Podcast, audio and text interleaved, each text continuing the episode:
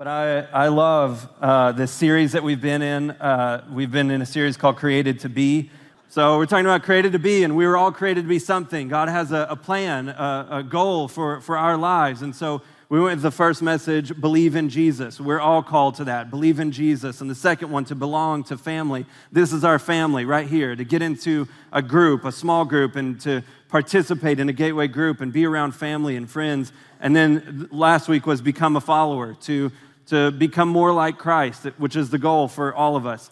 And this week, we want to talk about how to build God's kingdom. So, the title of the message is Build God's Kingdom. And all of us uh, can participate in this. All of us can have a part in helping to build God's kingdom. It's not something that we just uh, think of or imagine in this far off place. It's for us right here today in this place. So, I want you to imagine for a moment, I want you to imagine a world where uh, disease falls like mist all over the earth. I want you to imagine a world where there is pain and hurting and strife and suffering. Imagine a world where greed and consumerism has taken over. Imagine a world where people find themselves in uh, so much student debt or high interest rates that they even consider ending their life because of the pressure and the weight of the debt. Imagine a world where life is difficult and crooks and criminals will kill to, to gain on their own. Imagine a world where things are, are, are so difficult, and, and even, in fact, the world has become not only inhospitable towards God, but downright aggressive towards God. I, I know that's hard to imagine a world like that. It's tough to picture a place like that. But picture we're living in a place like that, and Jesus comes back lightning strikes on one end of the sky all the way to the other side, and Jesus shows up right here in front of us and he says, Who wants to get out of this rotten, stinking world? We're like, That's us right here. Right here, Gateway Church, all of us, we're ready to go. Let's go. Let's move out. Here we go. You're, you're, you're ascending. You take that moment to take one last selfie, you know? You're so excited. You post it to Instagram. Hashtag, if you can see this, you didn't get in. Oh, a zinger from the afterlife straight from the afterlife. You got him good. You're excited and you go up there. You get up there and you're like, wow, this is heaven. I'm so excited to be here. And then imagine you're, you're kind of tucked over to the side and you can hear Jesus approaches God and he says, hey, I need, need to talk to you for a second. You're in on it. You're right there. You get to hear what he's saying. Jesus says, I did exactly what you said, Father. I went down there. I said, Who wants to get out of this rotten, stinking world? God says, You did that? You said just like that? Yeah, I did. I did. And here they are. I brought them up here. Here they are. And God says, Okay, son, now let's go back down to earth and be with our people. You see, this, I'm not telling you the, the story of the second coming, I'm telling you a story that illustrates that so often we as Christians have our minds set on this otherworldly place that we want to be at so desperate to be out of our suffering, so desperate to be out of our pain, so desperate to be out of this place that's difficult and hurtful many times. And to be in that place where we can walk the streets of gold. And so we imagine it and we picture it, and we so want to be in this place that many times we neglect the earth. And who are we to judge God's creation? Who are we to say, this isn't the place I want to be? This is not the kind of place that I, I want to be around? See, we're, we're like children many times pressed up against the glass inside the house, looking outside, just longing to be out there playing in greener grass. And if we could just be out there, if we could just be out there, and the closer we are to the glass, the more our noses press against it, the more aware we are of the barrier that keeps us from being out there. Our breath fogs the window, and all we can think about is this one barrier that keeps us from getting to that place. And instead, there's a whole home, a house that God created that made, He made for us right behind us.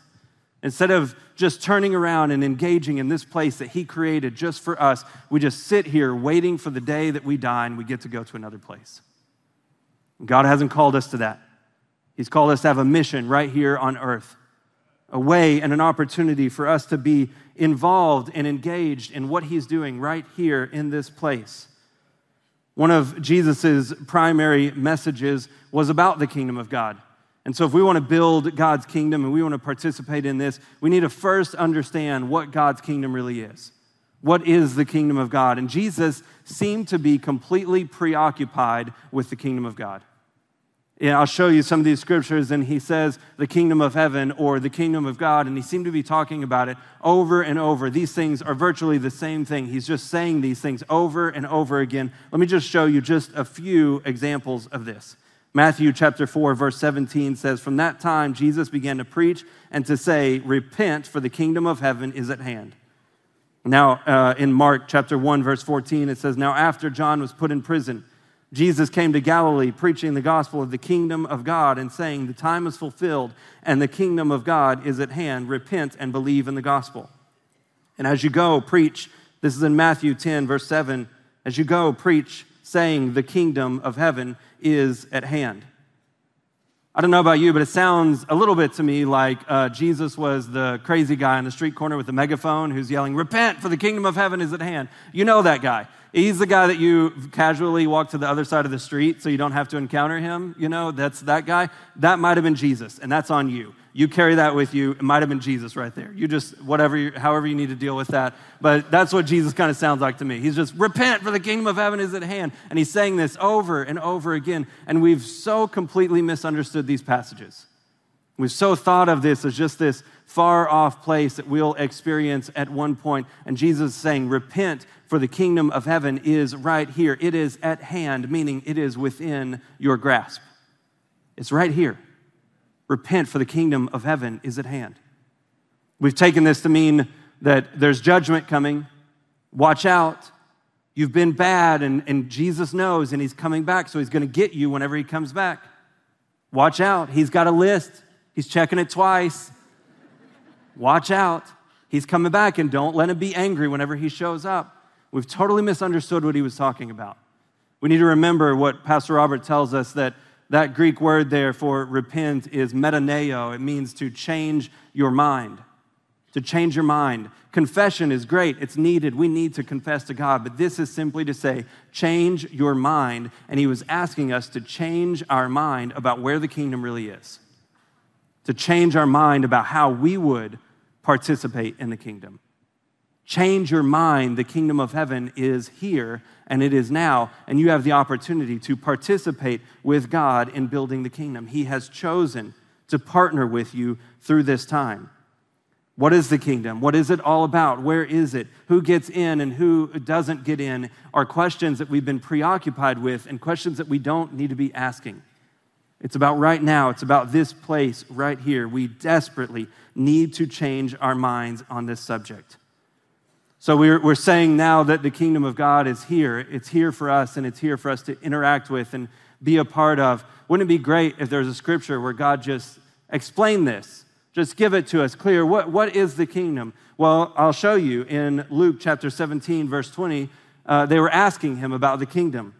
And so it says, Now, when he was asked by the Pharisees when the kingdom of God would come, he answered them and said, The kingdom of God does not come with observation nor will they say, See here or see there, for indeed the kingdom of God is within you. It's right here, it's right now. It is within you. And you won't say, See here, I see it coming now, here it is arriving. It will be within you. And He has chosen for it to be there and for it to live there and for it to grow inside of you and for you to be able to make an impact on the people who are around you. And so we want to look at three different ways that we ourselves can partner with God to build the kingdom.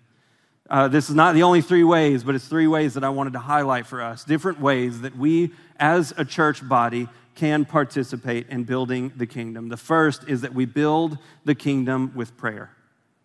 We build the kingdom with prayer. Our prayers matter, our prayers are important. We must be vigilant in our prayers. One of the, the examples of this, where we talk about building the kingdom with prayer, can be found in, in exactly the spot where Jesus taught us to pray.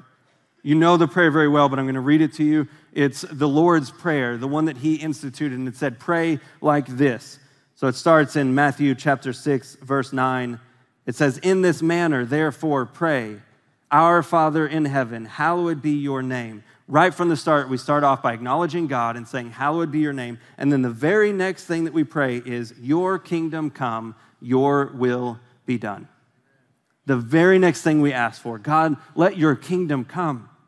Let it be in this place. You say, well, you're telling me that the kingdom is already here. Why would we then pray for the kingdom to come?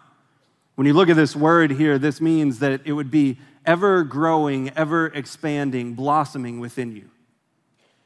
This word, we say, God, let your kingdom come. It says, let it grow, let it flourish, let it expand in me. This is what we're praying for. Jesus was using these types of examples whenever he was talking about the kingdom. These growing examples, he would say, the kingdom of heaven is like, and it would be uh, the wheat and tares, the mustard seed, the leaven. It's growing. It's in a process, it's growing and expanding. And God put that process into motion. When Jesus came, he died on the cross and he set his kingdom back in place here on earth. And we have the opportunity to pray that in, to allow it to grow in this place. We pray that our prayers matter. We can see multiple, many, many instances in the Word where people, godly people, prayed and God moved. He acted that their prayers were, were, were given consistently and they weren't given up and they were given over a long period of time and it moved God to action. We see this over and over in Scripture. It reminds me of uh, the story that I heard. Um, it's the story of a little boy who desperately wanted a little sister. And so he kept telling his parents, I want a little sister, I want a little sister. And the parents finally said, If you want a sister, you need to pray that God will give you a little sister. So he said, Okay, I'm going to do it. I'm going to pray every single day that God will give me a little sister. And so the parents said, okay, great, no problem. Well, it came along, time passed, and the, the mom did get pregnant. And then she had the baby. And so the father brings the son over and he says, Son, I want to I want to show you something. I know you'll be excited about this. I want to show it to you. I'm really excited. And he pulls the curtain back, and there's a little baby sister. He says, Meet your baby sister. And the boy says, Oh, great, daddy. I'm so excited about this. And the dad says, Wait, wait, wait, though there's more. And he pulls the curtain back a little bit more, and there's two baby sisters. He says, Two baby sisters. Look at this. Can you believe it? And the boys, Oh, I'm so, I'm so excited. Double the blessing, Daddy. This is amazing. And the father says, No, no, no, wait. There's a little bit more. And he pulls the curtain back. There's three baby sisters there. And the boy goes, Oh, this is wonderful, Daddy. He says, the, the dad says, Your mom had triplets, and now you have not just one baby sister, but three baby sisters. He says, Son, aren't you glad you prayed? And the boy goes, I am, Daddy, but aren't you glad I gave up after three days?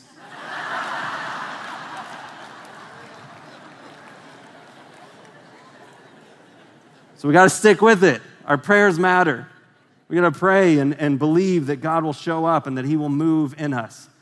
The second way that we can partner with God in building the kingdom is to build the kingdom with giving.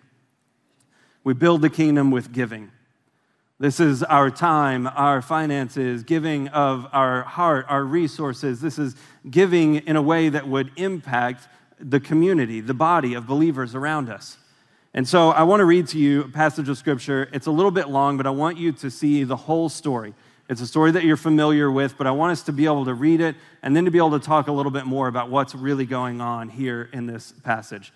This is found in Mark chapter 10, verse 17.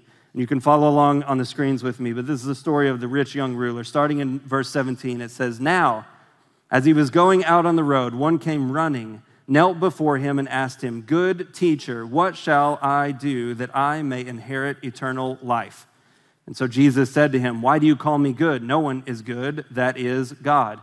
What he's saying here is he's calling out something that he sees in this man. You'll see in just a minute that this man thinks of himself as very good also. And so God questions him here on what his definition of good really is.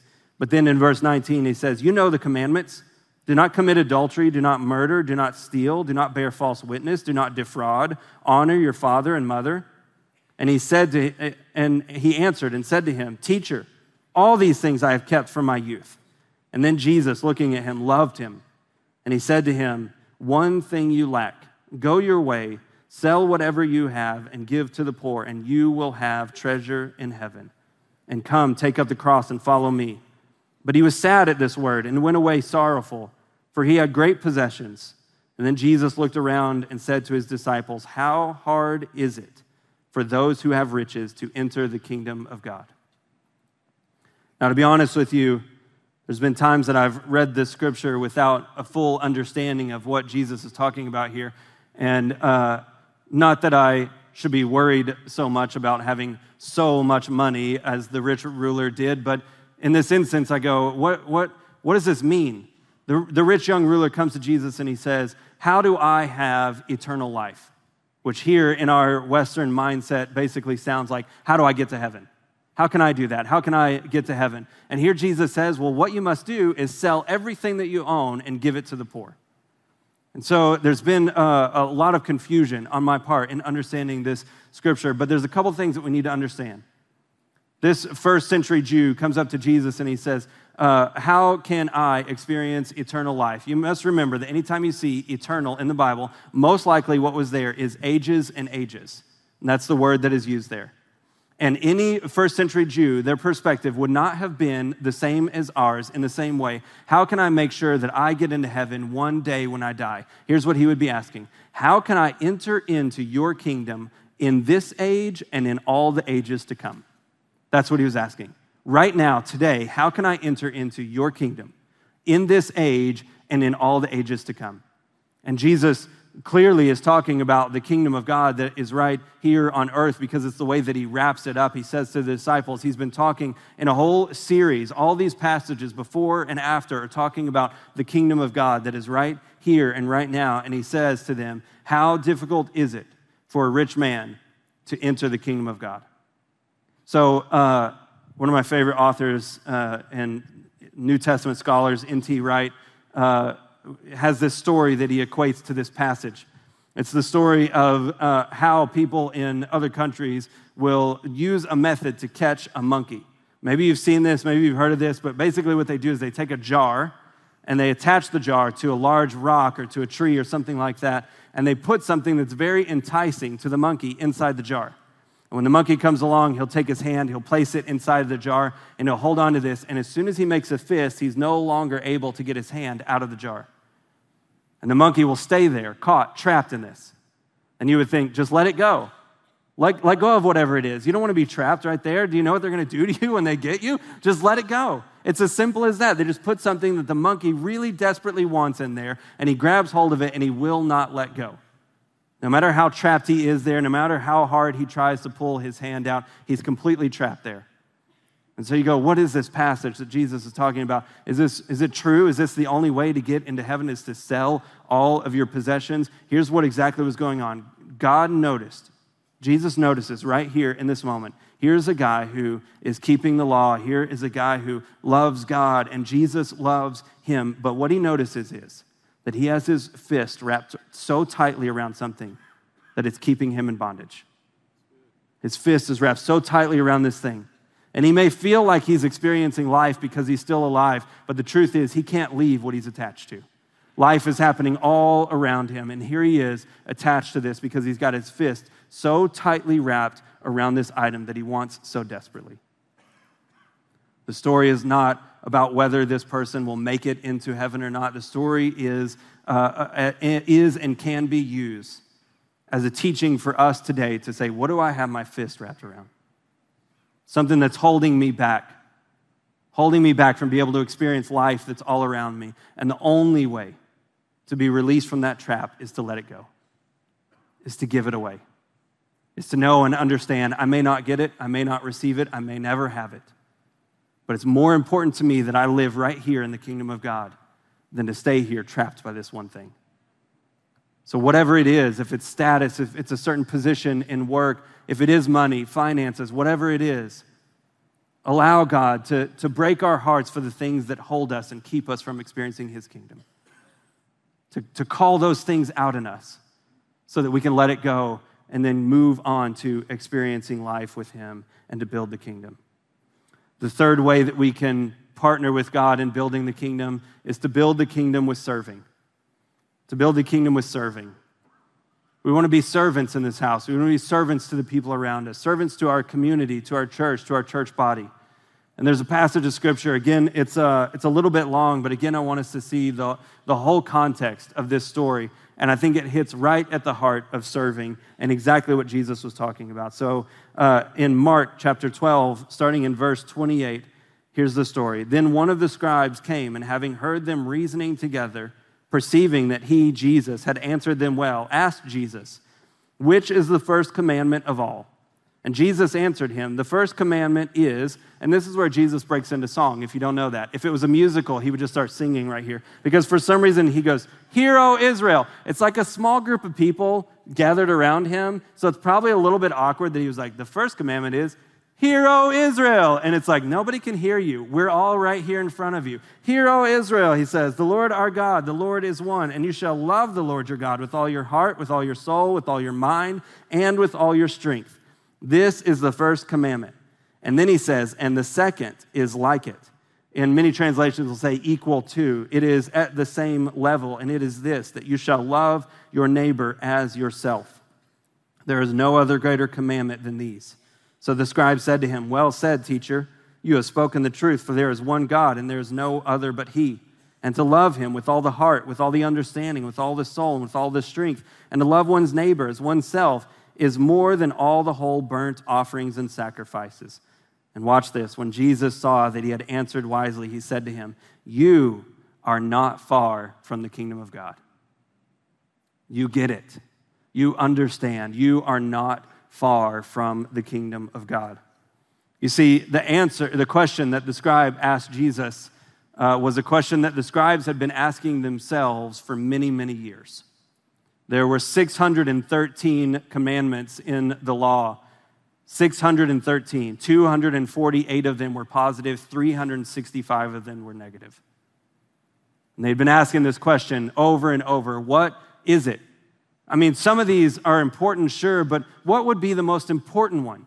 What would be the most important one that we could possibly, if we could just elevate just one of them, if we could raise it up to that level, what would that one be? The important one. What, what would that one be? And they'd been asking this question.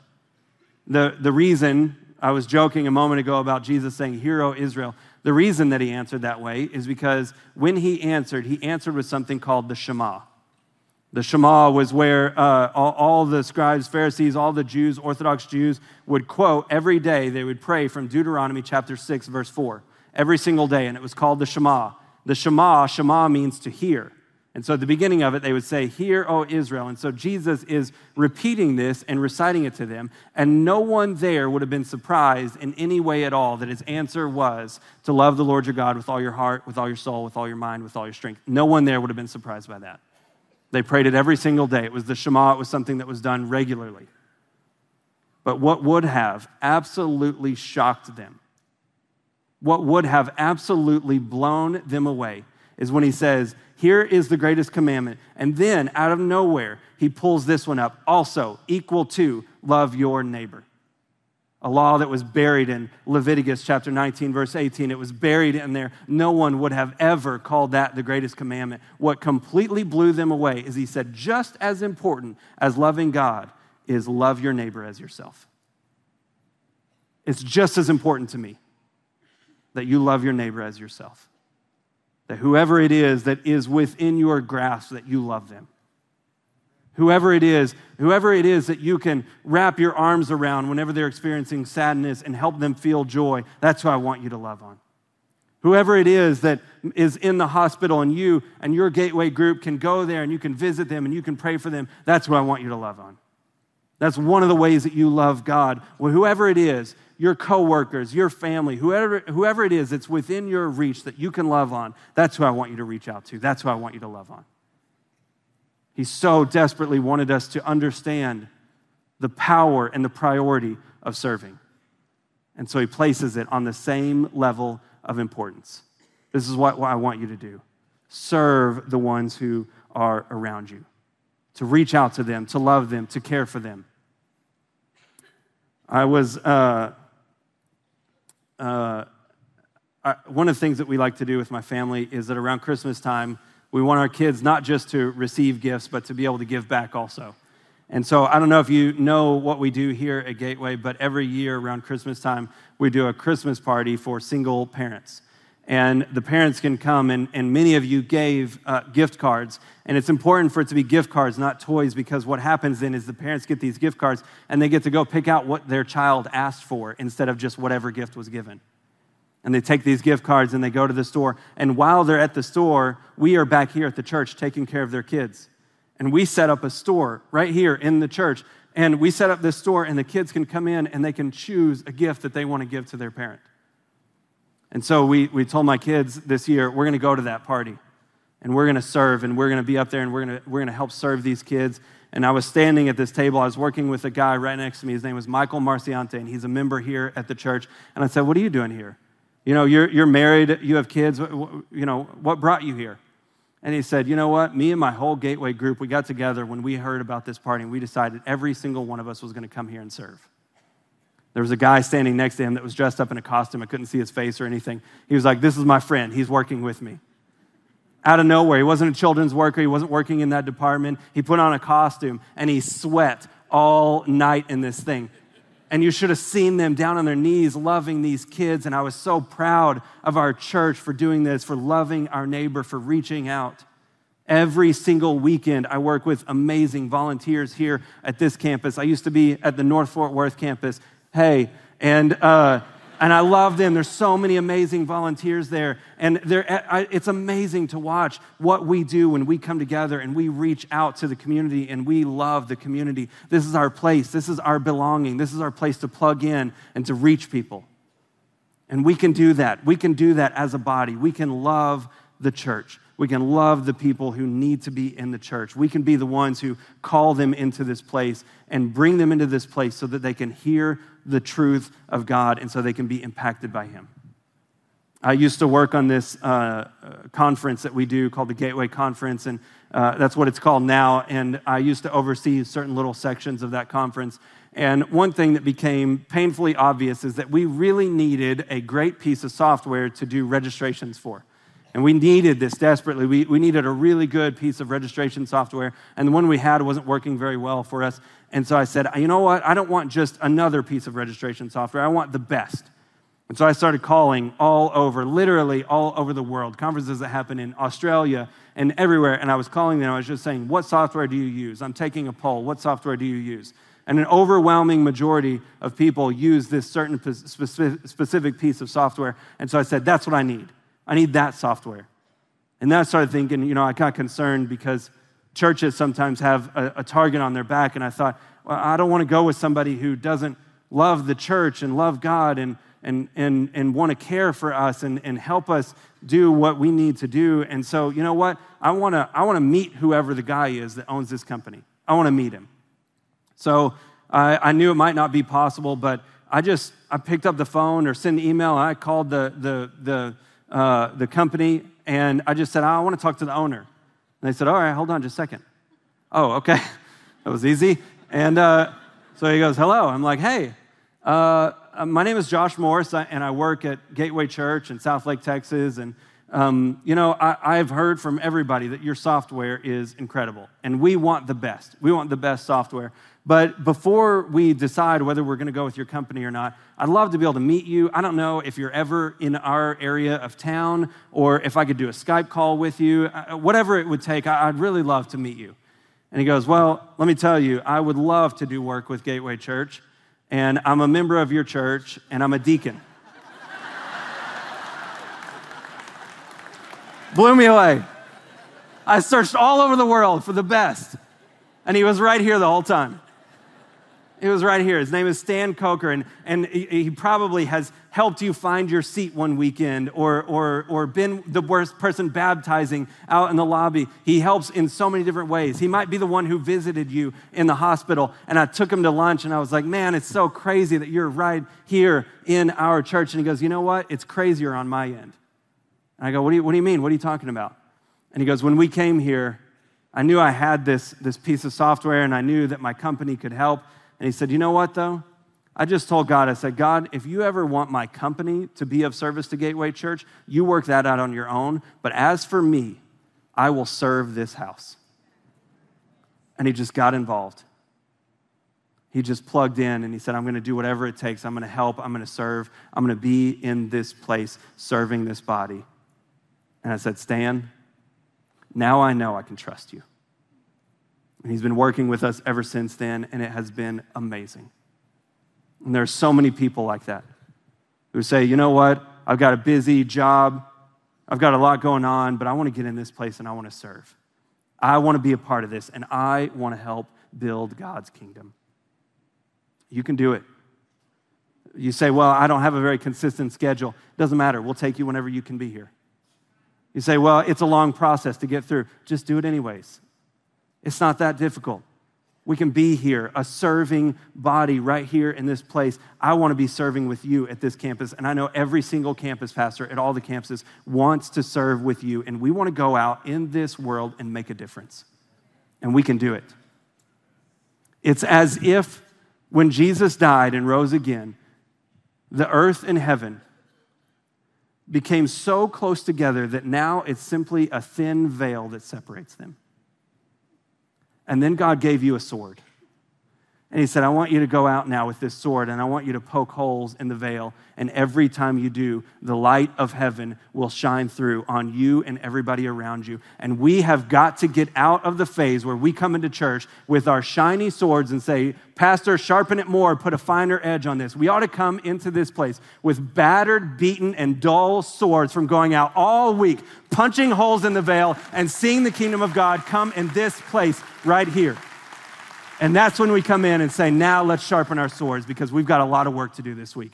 What a hard fought week. What a difficult battle. But our job is to punch holes in that veil until kingdom completely collides with this earth.